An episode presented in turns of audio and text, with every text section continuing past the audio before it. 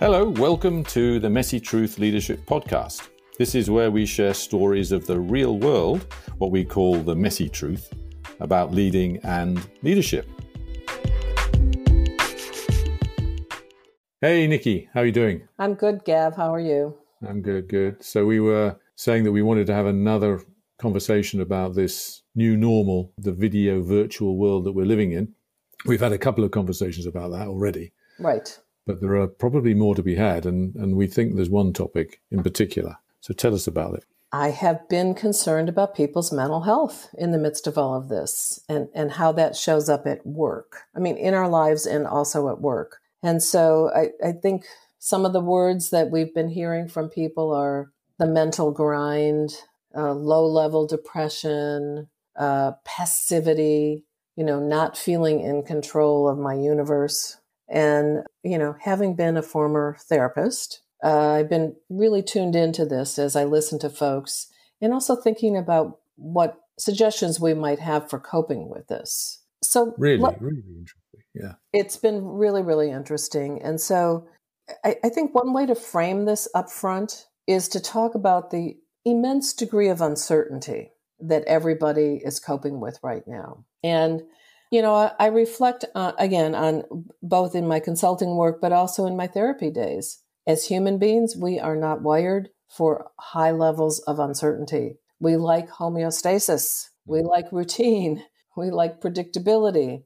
We like definitive answers. We don't tolerate ambiguity much. There is a small portion of us that can do okay in that in that zone, but the vast majority of us not so much. And so you know, now that we have this pandemic endlessly ahead of us, not just what's behind us, you know, we don't we don't see an end.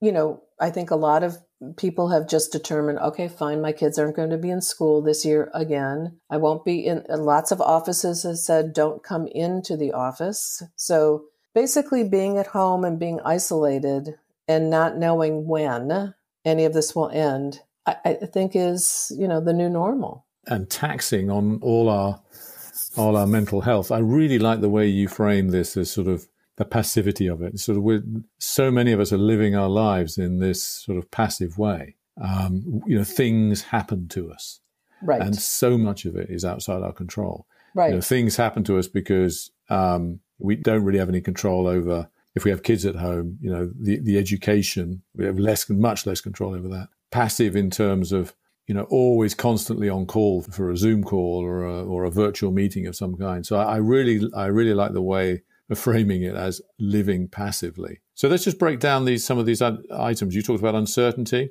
Um, any, anything else to say about about what about that? You've already covered most of that, I think. I think so. Yeah. So and then um, this notion of exhaustion, just being so tired. Right. You know, if you tie that into our last conversation about monochrome saturation, that's that creates exhaustion. Yeah. And um, lack of lack of variety. So lack routine. Of variety. Right. And so and I think some of the exhaustion also comes from the different way that we are managing our well-being right now. For, forget the work schedule that's being managed on our behalf right? But then how do we show up in those meetings? How do we show up for our families that are in the room right next to us? You know how do we show up for ourselves? And it's exhausting because i i don't know about you but sitting in these virtual meetings hour after hour after hour they're just just physically draining let alone psychically draining and then you got to have an ounce left to go to the next room to deal with your family, right? Yes. And you got nothing left. Got nothing left. Tank is empty for sure. Tank is empty. And you spend so much energy managing, uh, you know, the, the, your mood. You, you, I've got, I've got to put so much more energy into manage my, managing my mood. Okay, so one, uncertainty. Two, exhaustion. And three, you were mentioning earlier, there's something around being frustrated sort of and how to handle that. So you know goes with the managing your mood okay? I, I, don't know about you but i mean i i for one will raise my hand and say uh, you know my mood's been all over the place. I am i'm the queen of zen uh, you know disposition and i find i'm easy to get frustrated easy to snap easy to want to check out, easy to, you know, feeling sad or weepy or whatever. And it's like, I, I, you know, I can't show up at work or in these little boxes on the screen like that. I, I can turn to loved ones for that. But the amount of energy spent on just making myself okay enough to sit through yet another hour online is exhausting. And, and I have and, to and, go, and I have to say that also my clients are reaching out for one-on-ones with me more. Yeah. Like if I'm working with the team, I am getting more like, do you have a few minutes? And they're venting about the meeting or they're venting about a colleague or they're, you know, it's like they're crying. They're, I mean, there's just so much more emotionality. Yes. And so it's not just frustration, it's a range of emotion. And because we don't usually express a wide range, I mean, I don't subscribe to that we should only express two or three emotions at work, but now we're like in abundance of emotions. Mm. And you know, most most of us aren't used to having quite so many feelings that we have to manage constantly. Yeah, and and be very wary of of how you take out those frustrations oh, yeah. or other things on other people, particularly you know people that sort of cross your path during the day and who may not be particularly close to you. Right, for sure. Right. No kicking the dog. You know, so uncertainty, exhaustion, frustration. I was also struck by what Michelle Obama said the other day, um, a week or two back, about low level depression. I, I do think, and I'm, I know you and I've talked about this. There are some days when it can be easy to just wake up and go, oh, you know, right. you've got an- another seven hours of monochrome, right. repetitive, uh, a repetitive world. It's it's uh, excuse my French here, but it's another, yet another fucking Monday. You know, absolutely. Uh, so, which we time. talked about on our last podcast, right? So uh, let, let me, you know, again, having been a former person, former therapist who had to diagnose depression, I, I want to actually dig into that for a moment, just so people know whether or not to be worried about themselves or their other family members. So, this is what we would call situational depression for most of us. It's that low grade, you know, some of the joys in life have been taken away from us, that passivity that we were just talking about, the thing that we don't have control over anymore. So, there will be um, a lack of joy because some of the things and people that we used to have access to, we don't right now. So most of it is low grade, situational, nothing to be worried about. The things that you have to watch out for that begin to move into the territory of a clinical depression are do you struggle to get out of bed for, you know, five, ten days in a row? do you experience i often my clients used to describe it to me it's like pea soup and fog mm-hmm. you know mm-hmm. does your existence feel like you know you're just walking through a deep fog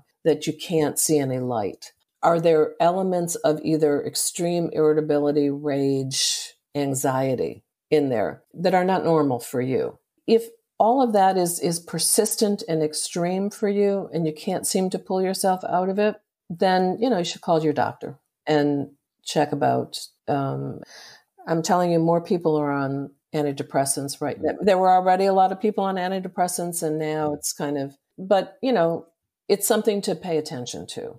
If you yeah. if you can pull yourself out of it, and tomorrow's a better day, then you know not to worry. Yeah. So low, low grade situational is what we're referring to here. Yeah. Yeah. And that and, and along the along with the others of um, you know, the, the kind of tiredness, exhaustion, even the uncertainty, the frustration. Some suggestions that we may have, Nikki, about how to manage some of that. So the first one you mentioned to me was what you call switch channels. What do you mean by that? Uh, you know, it, it, I'm going to reference our past conversation too about this monochrome. Like if you find yourself in a kind of a persistent mood or state, which we're having these days, yeah. Um, I call it like change the channel. So, like, if, you, and I mean it kind of literally, like, if you're sitting in front of a TV watching the news too much and it's just making your mood worse, literally change channels. You know, mm. put on the comedy channel, put on something quite escapist. I'm, I'm big on superheroes right now. But I also mean it in terms of, you know, mood. If you find yourself in a persistent state, I, I think for most people who enjoy music, and sadly, there are some people who don't enjoy music, which I don't understand. But if you enjoy music, put on music that changes your mood. Uh, it's a very powerful tool. If you've been inside for too many hours, go outside, get a hit of vitamin D. It's change something. Right. Change something. Change your emotional channel. Yeah. Your yeah. your mood channel. Yeah. Okay. Great. All right. That's one. So that's that's something you can do to change the context you're in, the the, the activities you're doing. Another one might be just to take it a bit further. Might be sleep and exercise. So changing the the chemistry in your body you know, we can't emphasize enough how important sleep and exercise is. Right. You know, and exercise, whatever suits you, whatever is your thing, but just do something. Stop sitting again. Back to our previous conversation. Stop sitting in that chair. So some kind of rest improvement, some kind of exercise improvement. And overall, leading to this thing you said right at the beginning, which is if we're living passively, we have to find some way of getting control over some things. Right. If, if there's so much stuff happening to us, then let's grab control of something. Right. And I would say it's a series of small things. It's not big things because right now we don't have control over the big things. That vacation, it's canceled. Going into the office, that's canceled. So it's a lot of small things, I would say. So whether it's uh, declining a meeting invitation, take control. Yep. Yes. Whether it's um, blocking out your calendar for an hour. You know? Right. Yeah. Take a day off. Mm. Renegotiate a division of labor in your household. Mm. I don't know. If you used to go to the gym all the time and you don't have access to that now, you know, find one channel on TV that does an exercise program that you and then you block it out in your calendar again that that's you time. It's not nobody else owns that time. If it's get pizza delivered one night a week to your house so nobody has to think about cooking. It's a lot of small things but they're tension relievers they're exhaustion relievers they're um, again just even cooking. You know we're all being forced to cook all the time now. Mm. and you know that's not how we used to live you know, we used to either go to restaurants or somebody would pick up carryout on the way home. Mm. And now it's so again, I would say if that's draining you, if that's causing more stress, negotiate with your household to change that up.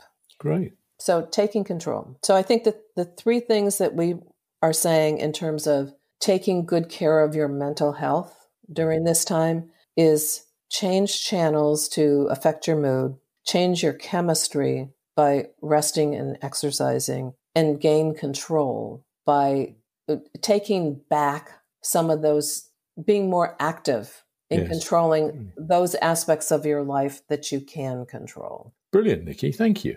Well, thank you, Gav. I hope that you know. Uh, look, everybody needs to know that everybody's feeling like this. So you're you're not mm. a weirdo or a wacko. If Michelle Obama says she's struggling with it, we're all struggling with it. Okay.